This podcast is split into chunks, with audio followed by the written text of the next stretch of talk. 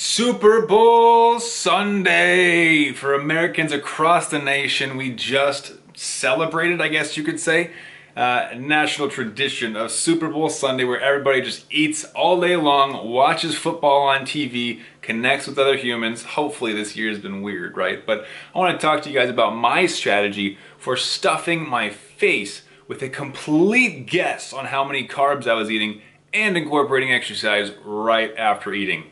Let's get into our theme song.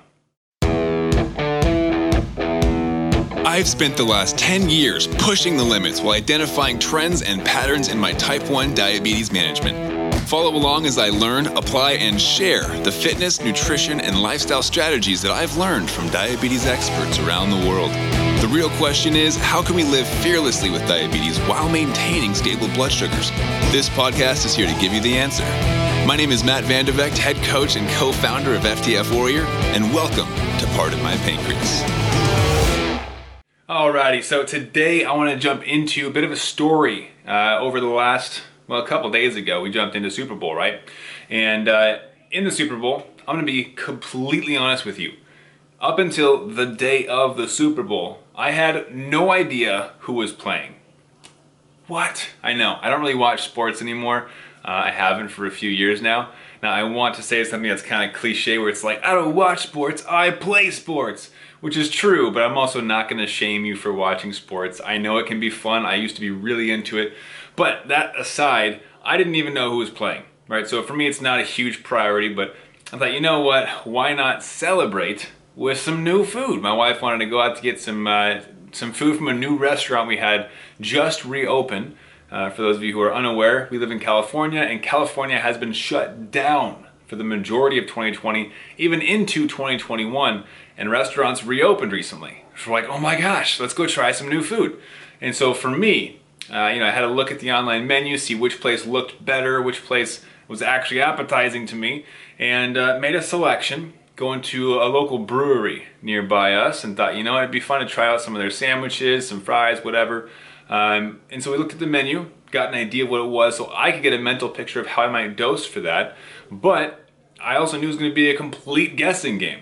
So, you know, going into that situation, I had to rethink my strategies. Now, I'm going to give you guys a key point right here. Most restaurants, most of them, are high in fat. You're like, what? That's crazy. Now, you probably already knew this, but fat tastes good. Uh, in most steakhouses, they will cover the steak in butter while they cook it in butter and then serve it in butter because it tastes better. I know, I've experienced it. But understanding that higher fat content can change your insulin needs, that is something that you need to take into consideration when eating out. So, you know, going to a brewery that serves an American style type of plate, I knew that was going to be one of the factors leading into my dosing strategy with insulin, right?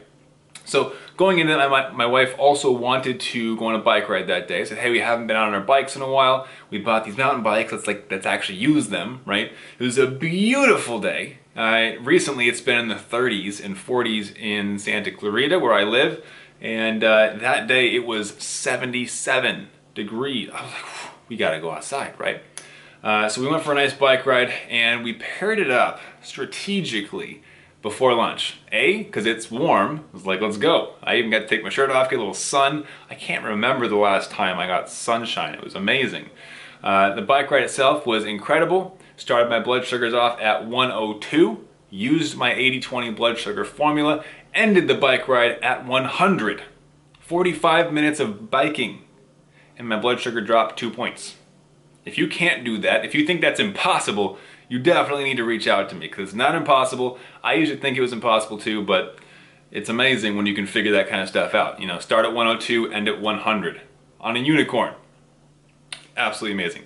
Anyways, the bike ride itself, super fun, super chill. Uh, we went on this area called the River Walk, and it's just this nice scenic path. And uh, it was nice to get outside, right? Blood sugars, I know are to thank me later. More activity can lead to more insulin sensitivity, which means you guessed it, better chances for good post blood sugars after the Super Bowl meal, right? So the more exercise we can include in this episode, guys, this is to be a, a multi-strategy episode. So get a notepad out. exercise can improve insulin sensitivity, which means that any meal following the exercise is likely going to require less insulin. There's a number of reasons for this, but to give you kind of an idea, if you incorporate muscles into an exercise, the muscles want the glucose that you're eating, right? They want to refuel and hold on to that. And so the muscles actually assist the travel of glucose out of your bloodstream, which helps to regulate your blood sugars. Fancy, right? Now, the thing that I was planning ahead for, if you can remember, higher fat content can require extra insulin. Now, keep also in mind, I don't hold back with my food. My meal, we went out to lunch, it was well over 100 grams of carbs. You're like, oh my gosh, how's that possible? Matt, that's a bad idea. It's not, and I'll tell you why. Because I use the 80-20 blood sugar formula. You guys know this, this is what I do. But I also am openly against restriction dieting. If you have somebody telling you you have to eat a certain way, carbs are the devil, uh, meat is the devil, vegetables are the devil, if anyone's saying anything is the devil, they're wrong, okay? You can eat whatever you want as a type 1 diabetic, but, but, you have to have the right strategies going into that meal. And then you can see stable blood sugars, right? If you want even the slightest hope of stable blood sugars through any meal, any snack, any anything you put in your mouth. You just need to have the right strategy. And again, if you think that's impossible, if you think that I'm insane for just throwing carbs into my mouth, let's have a chat. Be happy to talk to you about the 820 blood sugar formula, see if it's a good fit for you. But all that aside, understand that type 1 diabetes doesn't have to hold you back, right? I went for a 45 minute mountain biking ride. I went out to eat at lunch we structured our day how we wanted to. Okay? Blood sugars don't have to hold you back, but you do have to be aware of them. You do have to have the right strategies, right? So, going into this meal, keep in mind I just wrapped up 45 minutes of mountain bike riding. Now, this restaurant was also close enough where we could walk. It wasn't like next door, but we decided, hey, it's a beautiful day. Why not walk to the restaurant? What is walking? Extra activity more movement, improving insulin sensitivity. So by the time we get to the restaurant, I'm starting to slant down in the 90s. I'm like, okay, cool. Uh, I'm just gonna have a glucose tab just to get me up a little bit to make sure I have a good starting point. I know that higher fat, again, we're loading this episode up, higher fat can slow the absorption of carbohydrates. So if I'm going into a meal that is higher fat and higher carb, I want to make sure I'm not headed down already because my insulin might hit me before I take my first bite. Don't want to be in that situation, especially, here's another tip, because I have to walk home. And walking after a meal can also bring blood sugars down quickly. You gotta be really cautious with that. So we get there, I'm slanted down in the 90s. I say, you know what, let's have a glucose tablet, snack. My wife orders an appetizer. I have a bite of her appetizer. Get it up over 100. I think it was like 120 by the time we got our meal. I was like, this is perfect. This is exactly where I want to be going into this type of meal. Okay? I have my exercise beforehand. I had the little walk. I'm about to eat, and I know I have a walk at some point after the meal. So now I'm looking at my pre-bolus, right? Make sure that I match up my pre-bolus, keeping in mind the activity before the meal keeping in mind the macronutrient density of the meal itself, right? How many carbs, fats, proteins. I have no idea on the exact count here. It was 100% a guess. 100%. So I'm looking at this going, okay, I got a chicken sandwich, triple decker, right? It's got uh, bacon, avocado, tomato, chicken itself, more chicken, some lettuce. Most of the stuff inside of it's low carb, but it's a triple decker, so there's a lot of bread involved. Um, and you know, in that sandwich itself, I'm looking at the, the carb content, but of course also the fat content, right? Protein comes into play in a different section of the formula, but the fat content, we got avocados and we got bacon. Those are both heavy in fat. And I look at the bread, bread is covered in butter, as you would expect. It's a restaurant, right? So I'm looking at this going, okay, it's, it's pretty significant higher in fat than what I'm used to eating. And I look at my side, sweet potato fries which I didn't recognize, but they had been deep, deep fried. Like beer batter, deep fried, like there's just tons of crap in there. I know it's gonna taste amazing, but a lot of extra ingredients that I gotta keep in mind, right? Sweet potato, the fries themselves, also high in carb. Now they're also high in fat and whatever else is surrounding it. So I'm running calculations in my head, making sure I adjust my pre-bolus and bolus itself as necessary. Remembering, of course, that I also am going to have a walk at some point in the afternoon. And as we get ready to wrap up our meal, we're just hanging out, thinking, okay, yeah, maybe we'll order a beer or something. It is a brewery after all. And uh, we get to the end of our meal, and I recognize they've been checking in about every two to five minutes. Hey, is there anything else I can get for you? Uh, no. Thanks though. I appreciate it. Take one more bite. Hey, the waitress, is there anything else I can get for you? Uh, I, I just said no, didn't I? No, thank you. I appreciate that. Okay, have another bite. Hey, just wanted to check in. Okay, uh, I guess we'll take the check. Turns out they were closing early because of the Super Bowl. And I was like, oh, okay, they want us out. Well, I didn't plan for that part. Here's where it gets fun, right? Because of all of the activities, all of the pre-bolus, all the calculations that I ran, I had run a formula for a perfect run through, expecting to hang out a little bit after the meal. Now we gotta bounce. We gotta walk out, walk home, uh, you know, a decent amount of a walk back. And as a result, I'm like, okay, I'm gonna be fine, but I gotta keep an eye on it when I get home. Sure enough, I had gone from the 120, the second we got home I checked, I was slanted down at 90. I'm like, aha, I got you. I knew this was gonna happen. And sure enough, my blood sugar started to tank. So I had to pop two glucose tabs, said, all right, let's catch this before it gets any worse, right? And as soon as I, I dropped the second glucose tab, I dropped into the, the 60s and then the 50s. I got a 58 was the lowest point that I hit. I was like, ah, that's what the walk does, right? Speeds up the insulin. And so as a result, I had to be ready to glucose tabs. Had we continued walking, completely different strategy. But you can, remember this, you can accomplish anything with the right strategy. So those two glucose tablets, sat on the couch, just kind of hung out, you know, lazy Sunday, it was nice. And uh, blood sugars did eventually come back up. They cruised in the 90s for about an hour.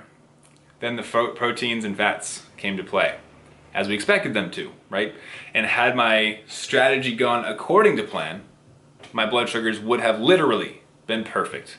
I didn't know this, but my guess for carbs, fats, proteins was spot on. And I was so happy about that. Of course, without the glucose tabs. I did not count those and I wanted to avoid the low from that uh, the walk home. So those two glucose tabs, I anticipate those bringing me up about 40 points. And yes, I did end up at about 150, 160. Uh, about two-ish, two and a half hours after I ate. Because the glucose tabs were not counted for, uh, I did get my guess correctly for eating out at the restaurant, but the glucose tabs got me. So what happened there is that the walk helped to activate the insulin, circulate the insulin at a faster rate than I would have liked, and as a result, the insulin hit before the food got to absorb because of the higher fat content. This is, whew, we're getting deep with this episode. I hope you guys are taking notes, okay? Because of that, insulin hit too soon, I dropped too low, needed sugar, that was necessary, okay? Sugar brought me back up into range, then the rest of the food was able to digest, brought me up higher than I would have liked, ended at about 160 and went, uh, I knew that was gonna happen, but couldn't have done it any other way, right? The walk had to happen. Sometimes you have to adjust to what life throws at you. Not everything in life is going to go to plan. It's just not going to happen. Those two glucose tabs, 100% necessary. Would I have avoided those if I could have stayed perfectly in range? No, I needed to take those because I was in the 60s and then I hit 58, right? 100% necessary. But going out after that was like, okay, I can take insulin, I can go for a walk, I can do a number of things to get my blood sugars back down to that 110 that I like to sit at so much. So overall, in this lesson, and by the way, there's a, a bit more of a, a bonus lesson behind this of, you know, the rest of the day, a few choices that I made that were not stellar. I could have mapped out my day a little bit better following that meal. Uh, but dinner's a different story. Maybe I'll start making some videos on on eating out what this looks like so I can show you how my thought process works in real time. In fact, if you're on YouTube, let me know in the comments if that's something you'd like to see. Uh, but what we looked at for today, for today's lesson about Super Bowl Sunday, is that if you increase your activity, you will increase your insulin sensitivity, which can help with the post meal blood sugars if you struggle with going high after meals, especially if it's higher carb or higher fat. You got different macronutrients there to think about. So for me, knowing we were going out, that increase in activity was key to keeping my blood sugars down and in range. Now, of course, the post meal activity brought me a little bit too far down and past being in range. But use these lessons in your life. If you want to go out with family, don't hold back. Enjoy the food, enjoy the atmosphere. But if you can set yourself up for success, you'll be able to focus more on the conversations, creating memories, enjoying the actual food instead of worrying about high blood sugars that are making you feel nauseous, sick, and irritable, right? So, if anything in this episode stuck out to you, let me know in the comments. Share it on your Instagram stories, tag me, whatever it is. I would be happy to reshare that. And I love seeing all of your responses when you do share about those.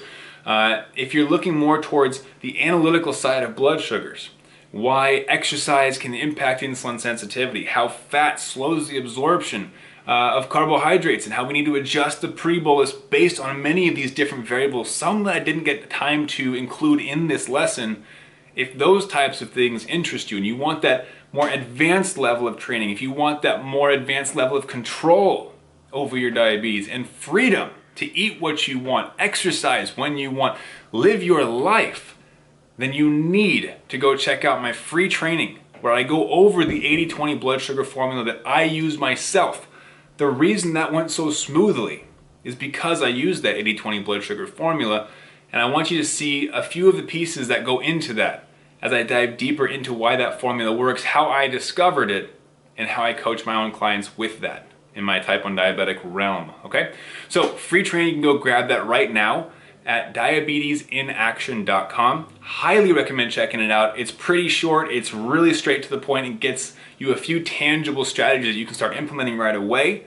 And, you know, you might get a chance at the very end of the video to uh, hop on a call with me, and then we can chat about the 80-20 blood sugar formula for you and see what areas in your life you can automate hopefully, uh, hopefully make diabetes a bit less intrusive, less frustrating, and get you back to living your life. All right? So check it out, diabetesinaction.com. You can check out the link down below, and I will see you in the next video. Have an amazing day. Live your life on your terms, and keep up the fight.